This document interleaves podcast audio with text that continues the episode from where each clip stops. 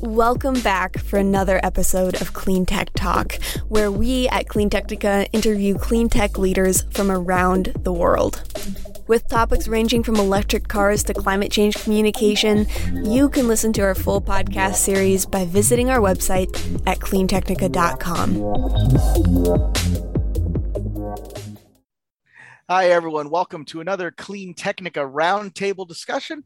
I am Joe Borras here with Zachary Shahan and the great Steve Hanley. And uh, today we're going to be talking about basically electric cars, because that's what we talk about in these things. But we're going to specifically focus on the kind of explosion of BEV sales overseas in China, in Southeast Asia, and and just the numbers there are just so staggering. And then after that, I'm not going to give too much away, but we're going to talk about a car that we've all been waiting for, uh, particularly Steve, for the, at least the last ten years. So, uh, Zachary, why don't you lead us off with some of the numbers? Yeah, a non-car car. We'll we'll just tease it a little bit here. But, a, a non-car car. yeah. Well, well, we have China and Europe have been exploding in BEV BEV sales. That's fully electric vehicle sales, which actually are deliveries sales. We don't really know. That's what you know. People buy, order a car, and we, you know, it's not until it's delivered that it's really what we call a sale. So that's, that's what we're critical, doing. right? Because yes, we're, we're I talking mean, about. I mean, we'll get to this in a minute. I'm I, am i am sorry to cut you off, but like you know, we talk about these companies like Rivian has fifty thousand pre-orders, and you know Tesla has however many you know hundred thousand pre-orders for their Cybertruck, but that's not a sale. No, no, no, and I mean a sale would be like a full like you've paid the full price for the vehicle. Yeah, and we don't really nobody puts that data out there. What we get is the delivery data when people have ordered a an EV these days, it often takes a year to get it. So it's like we're not really seeing the current demand. We're seeing basically whatever all the automakers are able to supply because it's like nobody is nobody is has having to find customers. They're all they're all overpacked with customer demand and lack of supply. But with that sort of context, just making sure everybody's on the same page, let's look at the deliveries, recent deliveries of fully electric vehicles and we we recently got you know basically first half of the year a number of interesting automakers. Of course you have tesla at the top with uh, 564000 is that correct? Yes that's correct. In the first half of the year. That's so they sold over half a million full electric vehicles. And somewhere yeah so somewhere below that we have 217,000 from Volkswagen Group so, you know, not half, you know, not quite, but not quite half as many, maybe about, you know, you could say 40%.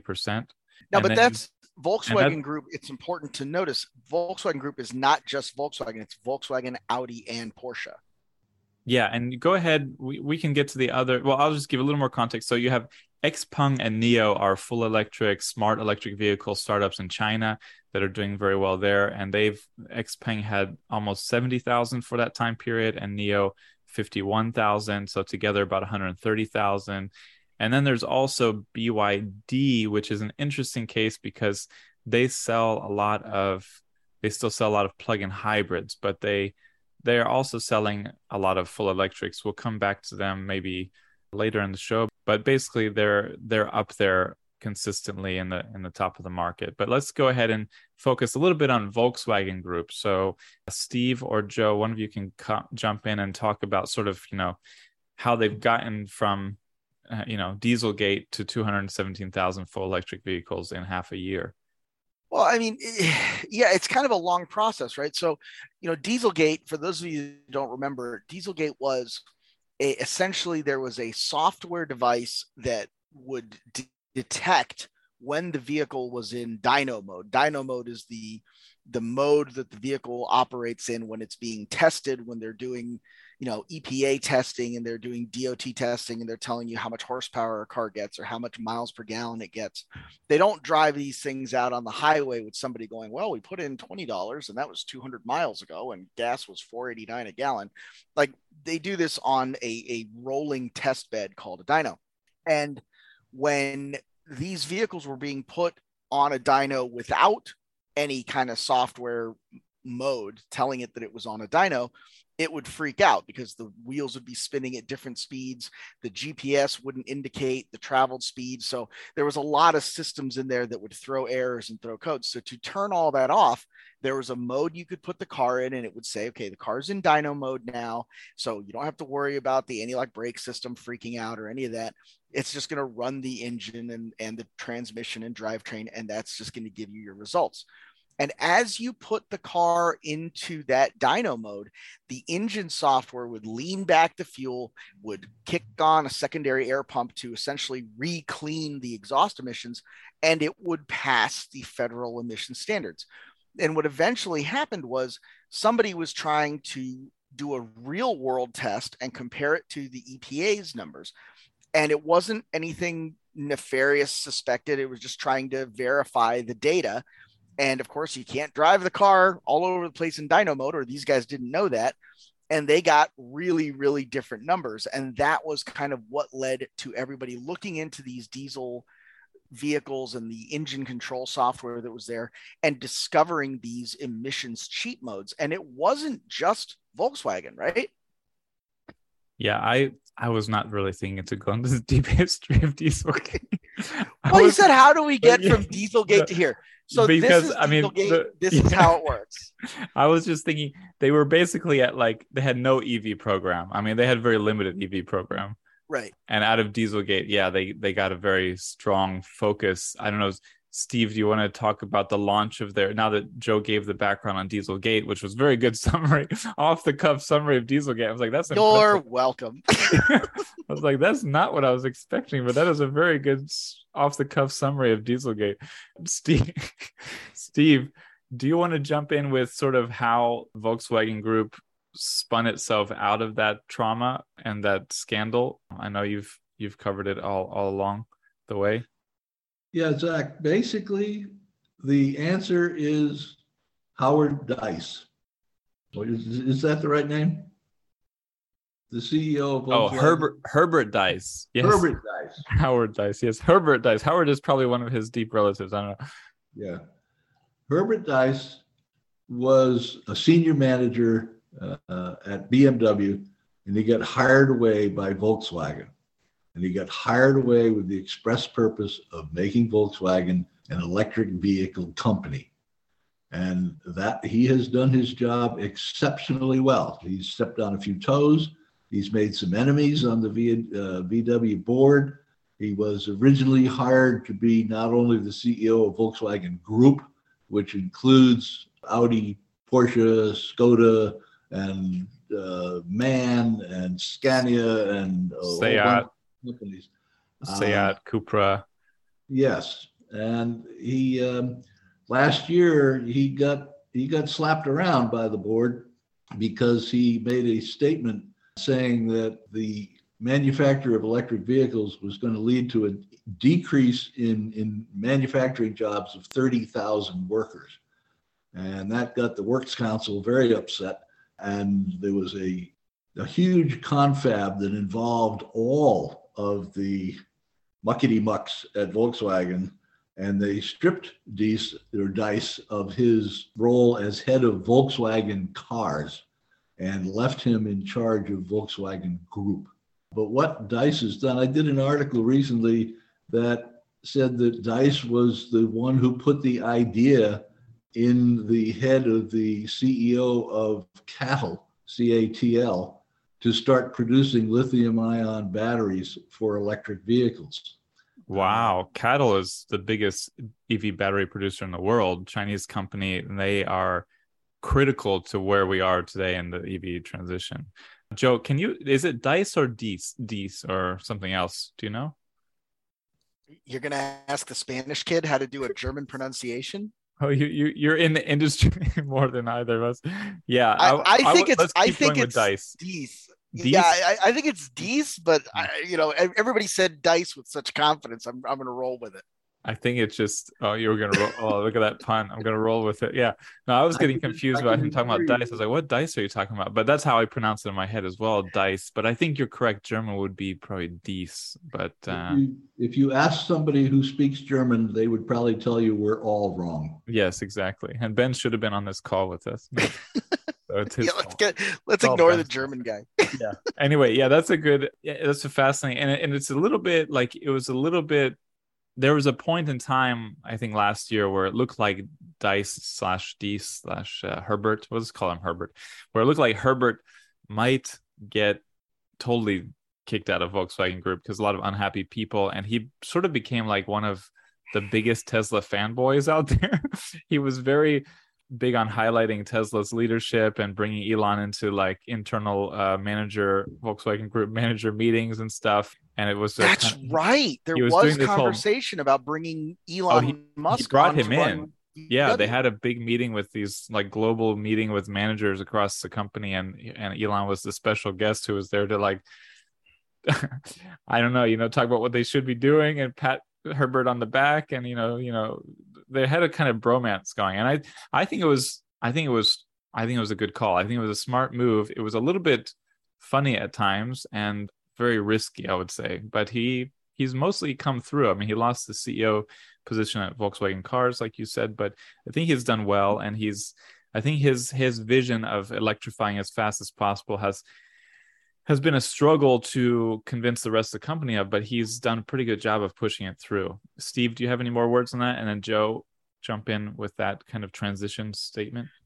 Well, he he um, sees the entire transition to electric vehicles as being just a part of an entire ecosystem of reducing the emissions associated with producing automobiles. Uh, just just noticed the other day that since 2017, all of the electricity that is used to run the Zwickau factory, which is where the uh, the main uh, factory um, in the state of Saxony is that manufactures the ID3 and the ID4. Uh, all of the electricity is is sourced from renewable sources. Some of it is on site, and some of it is uh, the, what they, they have contracted for with the local grid operators.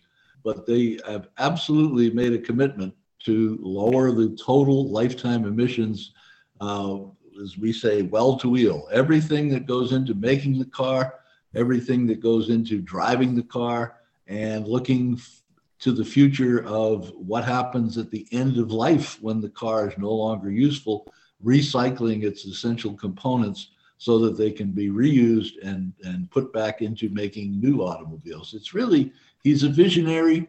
Uh, visionaries often uh, run up against uh, objections from people who are more realistic and say, well, we can't do this and we can't do that. And he is absolutely laser focused on his mission. And he is going to be the head of Volkswagen Group until somebody in the management or ownership group says we've had enough of this guy and kick him out. But it looks like he's there to stay.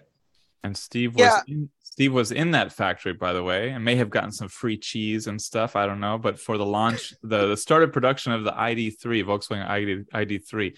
But uh, Joe, jump in. You got some great comments here. Yeah, so you know, one of the things that I like about Diess is he understood when at, at looking at the overall Volkswagen group, he understood that electric cars are a premium market play. In other words, electric cars succeed with the mainstream audience and with that that mass adoption group, not when you talk about environmentalism or efficiency or cost savings, but they really succeed when you talk about how EVs are better. And Diess understood what Tesla did. He understood what Elon Musk did by building a car that was, you know, for that higher income bracket, for that higher level of, you know, spender and vehicle enthusiast that was willing to be an early adopter.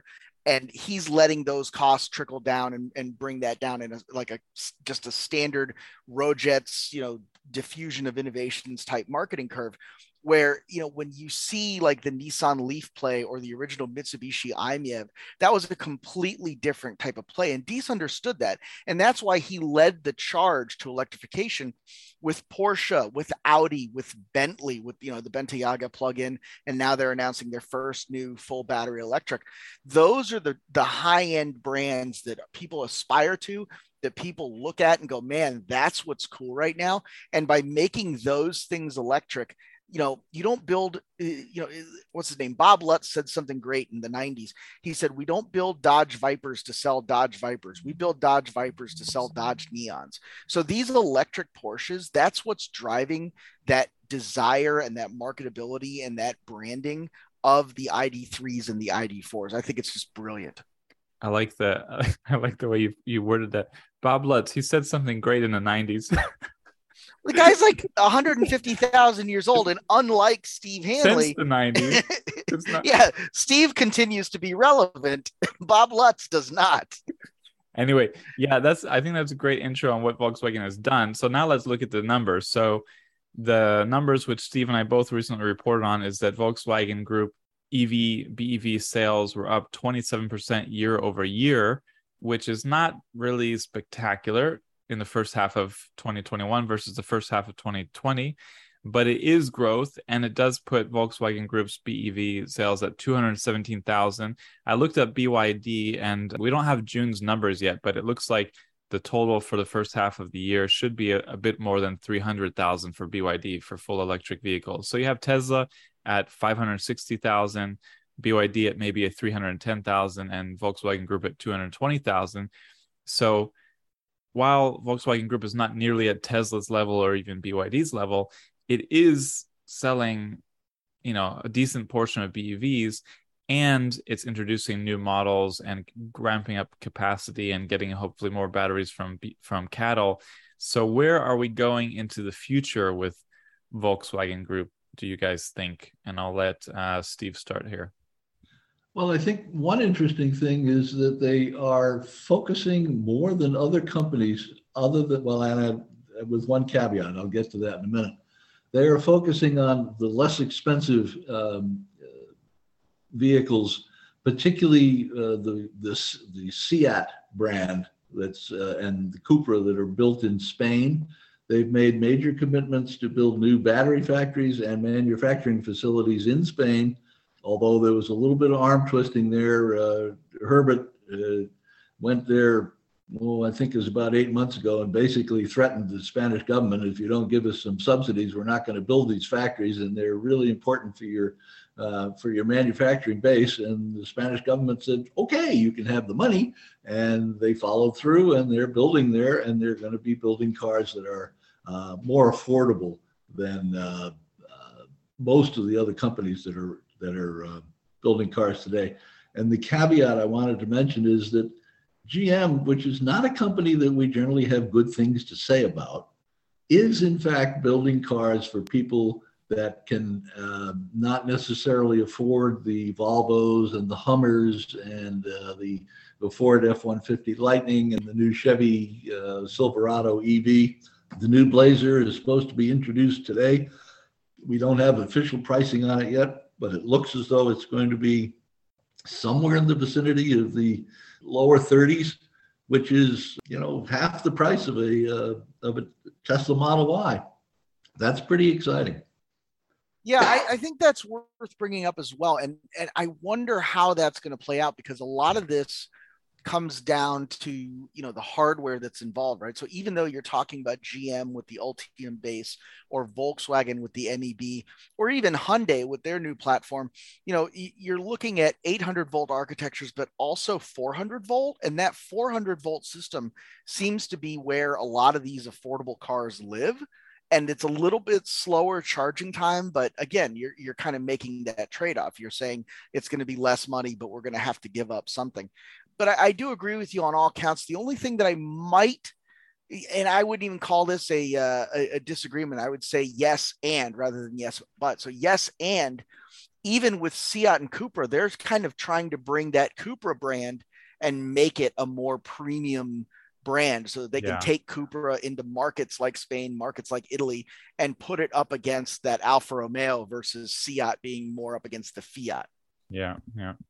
I love how Zachary unmuted himself to say yeah, yeah, and then muted himself again. No, I just I really I, I didn't want to interrupt you. I, I, I mean like I don't I don't want to take over from you. I just uh I really want to emphasize that because I think the Cupra the Cupra Born, uh, the EV that they're putting out looks amazing, looks really hot, and I think they're really, you know, it's not they're not they're not trying to entice people by this is the cheapest, littlest car you can buy. They're like, this is a wicked badass car. You want this? Come get it. And I think uh, I think even with the ID4, ID3, that that are and the Skoda Enyaq, all of which sort of appeal to the budget cons- consumer more.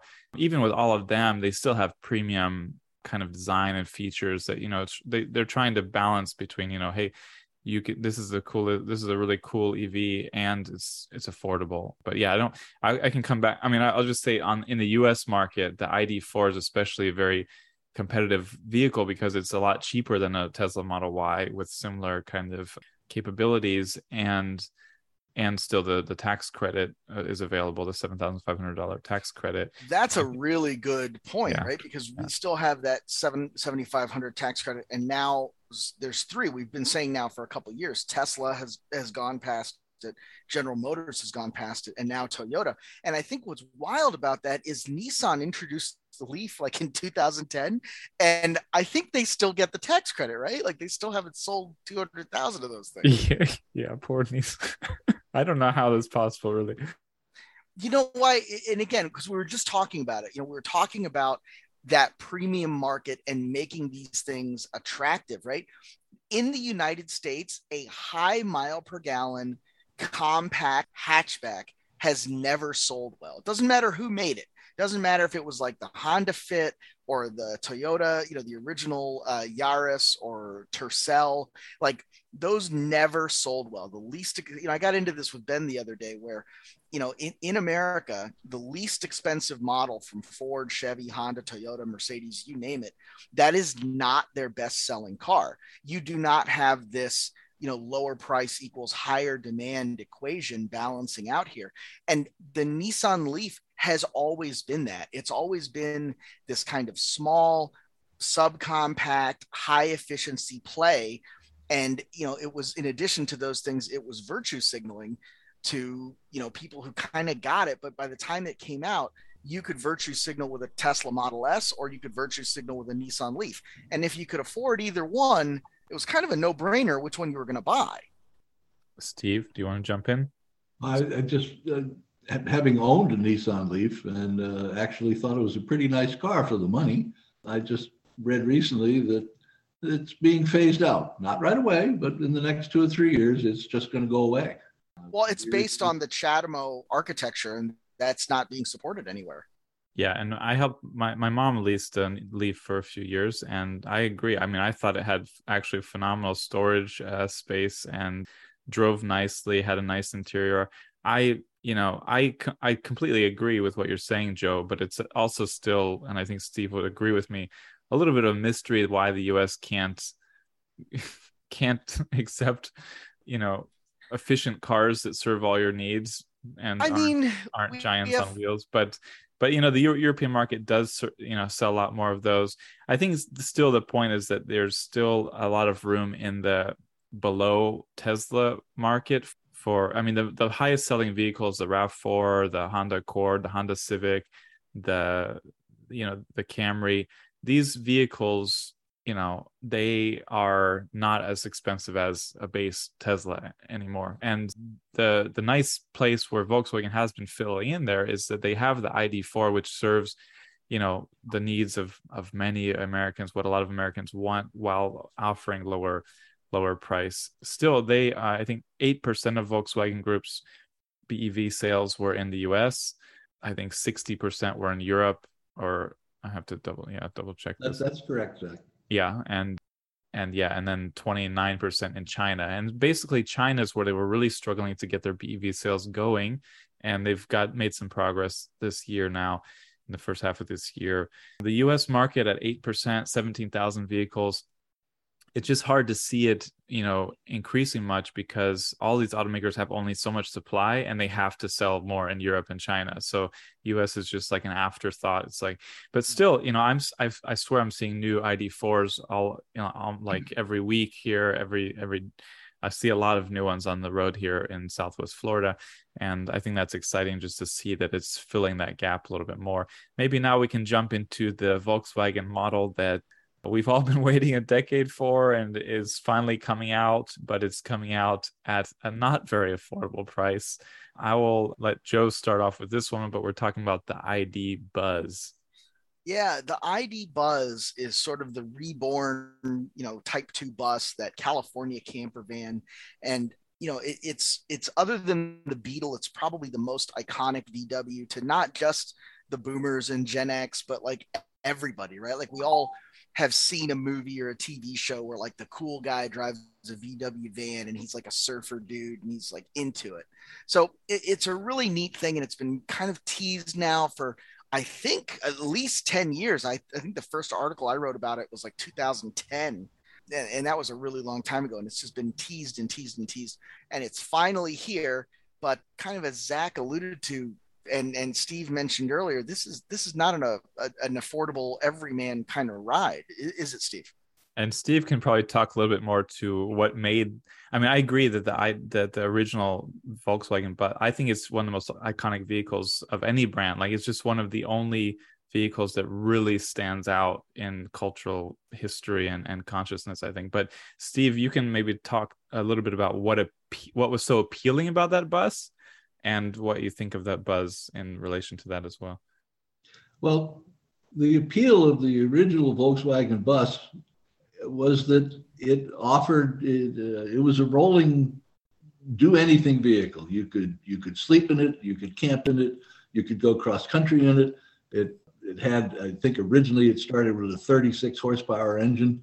It was painfully slow. It was, uh, uh, shifting it was like stirring porridge with a wooden spoon. It was, it, it, had, it had absolutely no handling whatsoever. It had difficulty climbing hills. If you were going out west of Denver and trying to go up to the Eisenhower Pass, you, you, you everything would pass you, including uh, uh diesel buses and, and semi trailers. It was this not sounds, a very good car. This sounds amazing, Steve.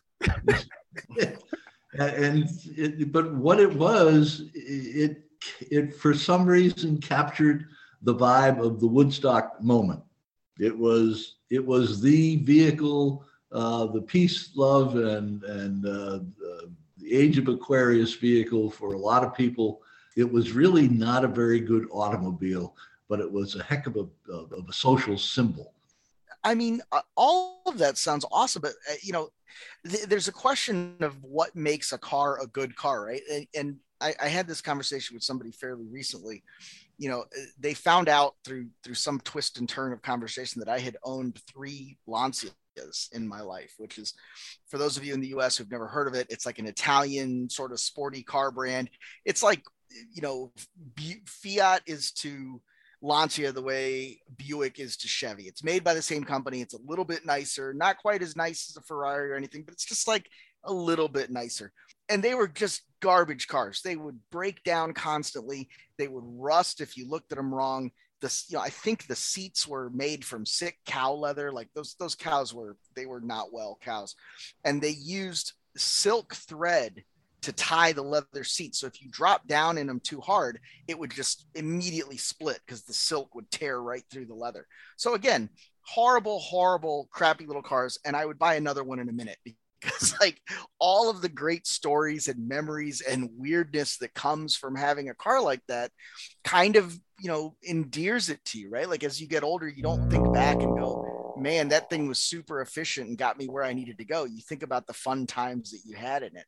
And I think that some of that is what's driving that nostalgia for the bus. So we have a couple of issues with it. I mean, it is not a cheap vehicle. It seems like it could actually still be very appealing for people who bought the original. And then, you know, they've paired the release with like pictures of C- C3PO and R2D2. You know, they're, they're really pulling on our strings. don't know, I'm rambling now, but I mean, basically they're nailing it, but it's just very expensive. well, I mean, they are nailing it, but you know, to your point, you are looking at that, you know, baby boomer generation and and the elder millennials and Gen Xers who do have a little bit more income to buy this thing. You know, if I show this to my my 20 year old college kid, he's not gonna care, right? Like he didn't grow up in one. His dad didn't have one. He never went to the beach in one. I don't even know if he ever saw a movie with one of these things in it. And even if he did and he loved it, forty thousand dollars is just as unobtainable to him as seventy thousand dollars. So why not make it a premium product that's going to appeal to people? Why not make it something that is going to be rare, that is going to be special? And you know, we talk about this being a seventy thousand dollar car I mean, that's what the Volvo is. That's what the Model Y is. It, it's kind of right in that right in that mode. And if you look at it compared to a Model X, I think it's actually more affordable, isn't it? I'm not sure comparing it to the Model X is is is a fair comparison. I don't. I, I to me they're not they're not uh, comparable at all. Really? I mean, I look at the Model X and I think it's a minivan. Like 100%. I in my little suburban jungle, that's who drives it. Soccer Yeah, moms but- drive the Model X. But the X has way more range and power, so it's not really. Yeah, it's, Eh, not- it's, it's yeah. it's like it's like probably double the range and power. So it's like, yeah. But Steve, go ahead. What what do you you must have been uh must have some thoughts on all of this, uh, Mr. Hanley.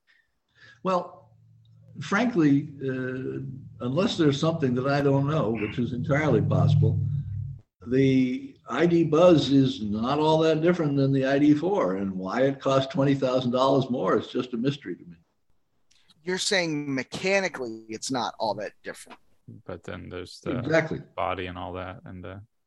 I mean, but you could make the same argument for any Audi versus Volkswagen. You know, mechanically, is there any real difference between an A6 or a Passat? No, not really. But the Audi is going to be twenty thousand dollars more. You know, we've been having this conversation since the Cadillac Cimarron, right? Well, you know, I will say one. I talked to a Volkswagen executive at a conference maybe five or six years ago about this vehicle, and I was, ex- you know, expressing how much people were interested in it, and he was like, "Yeah, but how many people would buy it?"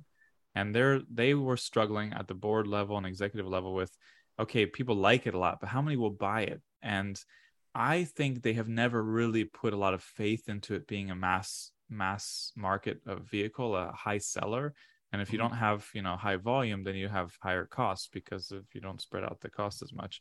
And I think that's a mistake personally, but I also understand where they're coming from because yeah, everybody can say, "Oh, I love that," but who's going to buy it? I don't know.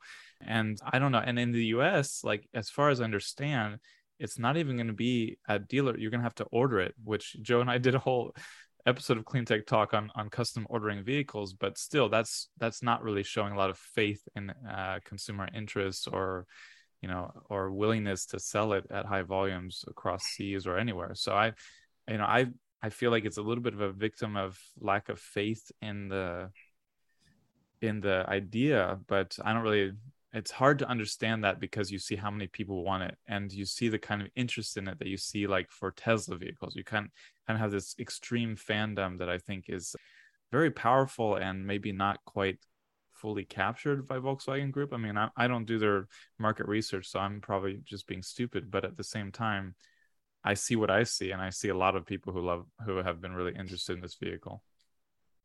I, I think it is a challenge though, because you know, what is the how many of us know somebody who's interested in a couple of EVs who has a couple of deposits mm-hmm. out there. You know, they've got a deposit on a Cybertruck, they've got a mm-hmm. deposit on a Rivian, they also have a deposit on, you know, something else, and they're just kind of waiting to see which one comes out first, right? And then they just don't buy the other ones or whatever it is. I, I know two or three people that are in that boat. I might be yeah no that's very person. that's very accurate and i see i see the same yeah So, like, you know, let's say that there's a couple of people who put their deposit down on this. Is it a car that they're going to be able to get to market fast enough to kind of beat those F 150 Lightning guys? But I, I don't know if it's the same buyer. I really don't. Steve chime in in a minute, but I mean, I also think it comes down to which of these do you, do they want the most? And you know, some people it's going to be the Cybertruck, some the Rivian. I think there's a healthy number of people who would most want an ID Buzz if it was within their budget. You know, I I just it's got that cultural history that nothing else has. They've nailed the futuristic design, m- meshing the the future with the past. In my opinion, I I mean, it is a bit limited on range. It doesn't have. It has 258 miles of range. The European WLTP system. So that's that's uh that's basically the standard range Model Three. Even the standard range Model Three, I think, has more now. So it's pretty More- limited. more but at what? the same time, you don't. I mean, nobody's not that many buyers are going to go cross country with it. You know, they're they're going to drive it around town to the beach. You know, enjoy it as they you know enjoy their pretty laid back life. Presumably, a lot of the buyers. Yeah.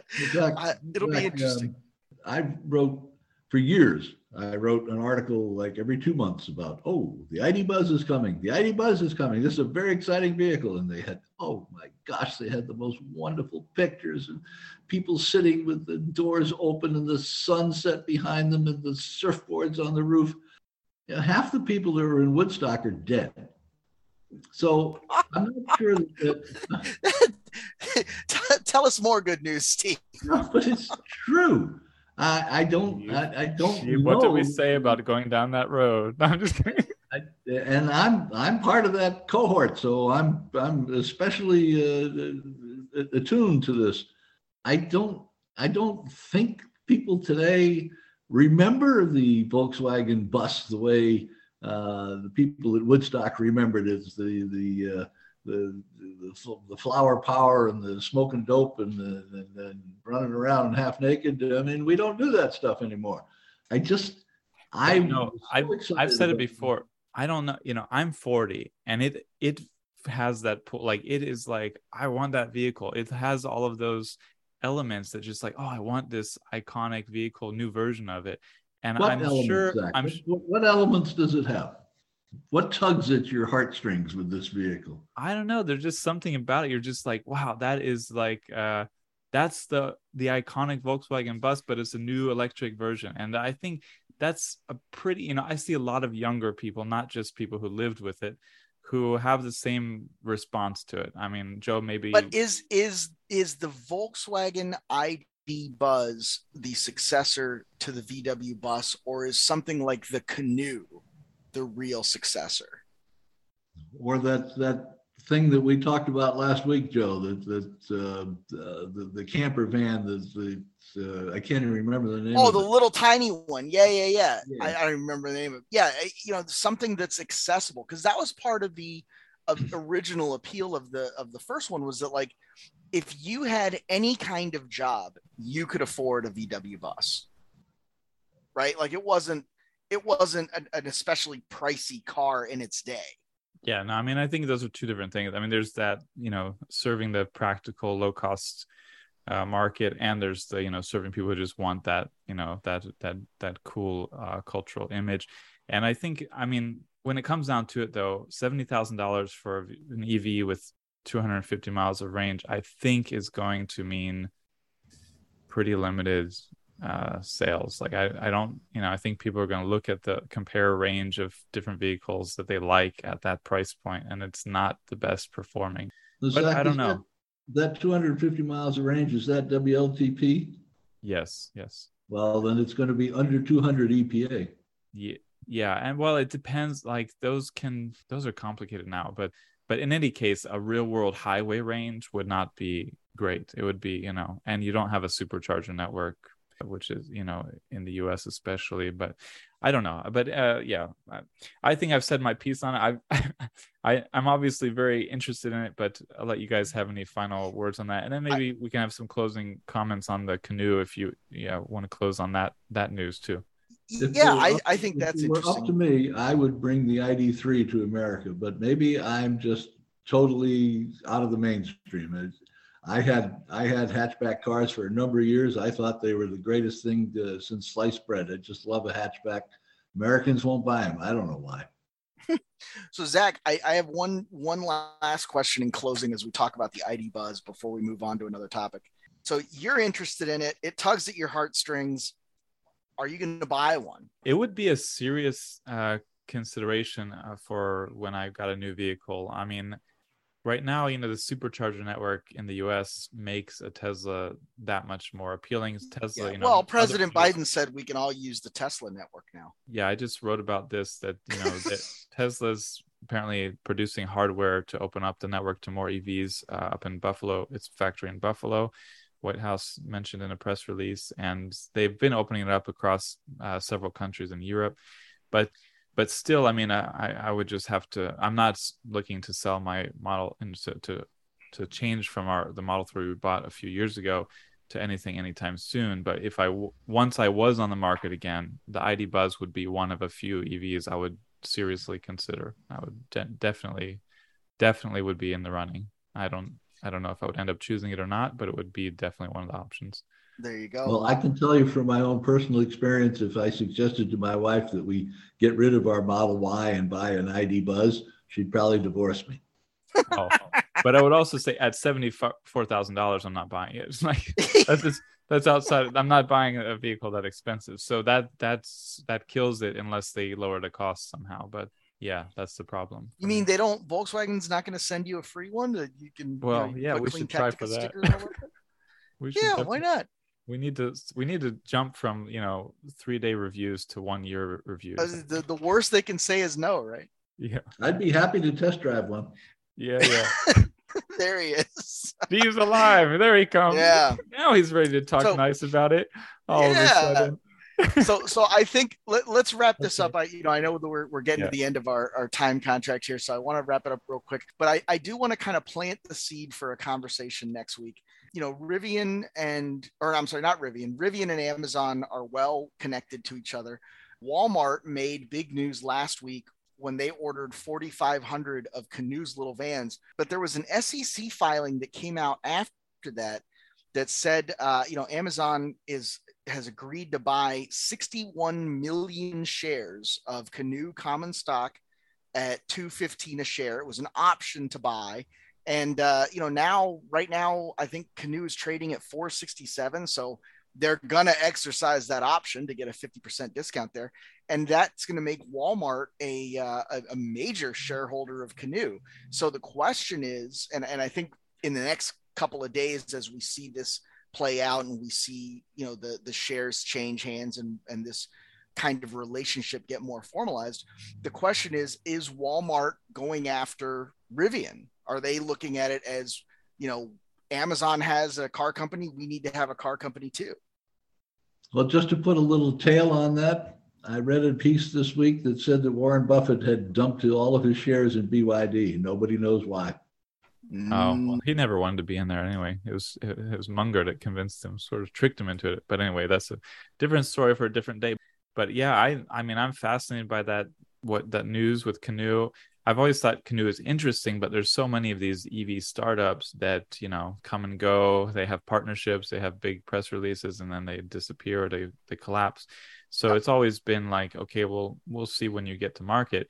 But this is the kind of news that is like, you know, sort of like, oh yeah, so let's look more closely because that is a big deal. I, I really like the connection you made with Amazon, Walmart, you know, trying to basically follow in its footsteps. Yeah, we definitely talk more about Canoo in a, in a future episode. yeah i think we will talk about that we'll talk about waymo and zoox and i think the next one we want to talk about i think is cruise right because cruise is having they're having a tough month pr wise we'll just leave it at that in case gm's about to send us a car for a year yeah. Any final thoughts, Steve? I was just wondering when we're planning to have our next uh, get together. As soon as yeah, we, we, we yeah, we'll see. all right. Peace As out people. yes. We want to we want to we're gonna do these weekly. We want to transition to doing twice a week but uh, we need to first get i think on the ground with getting these out weekly to make sure that that's um that we can get more uh more frequent. We should also transition to making them about half hour shows instead of hour shows but this is i kind of mean i think by the time edition. we edit it down it'll we'll get to 40 minutes right Well, know. you can you can start by deleting all of my comments. yeah no this is uh no I steve think this- you're, this you're is the a star special- man This is a special launch edition, uh, double the double the time. Yeah. All right. Yeah, Thank you, enough. guys. peace Peace. Thank you for listening to Clean Tech Talk. Join us next time to get your electric fix.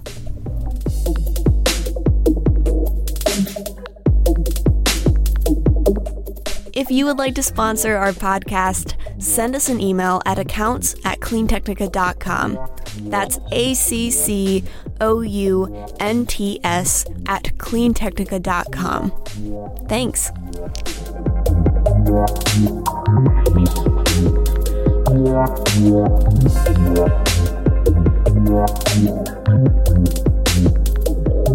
Yeah.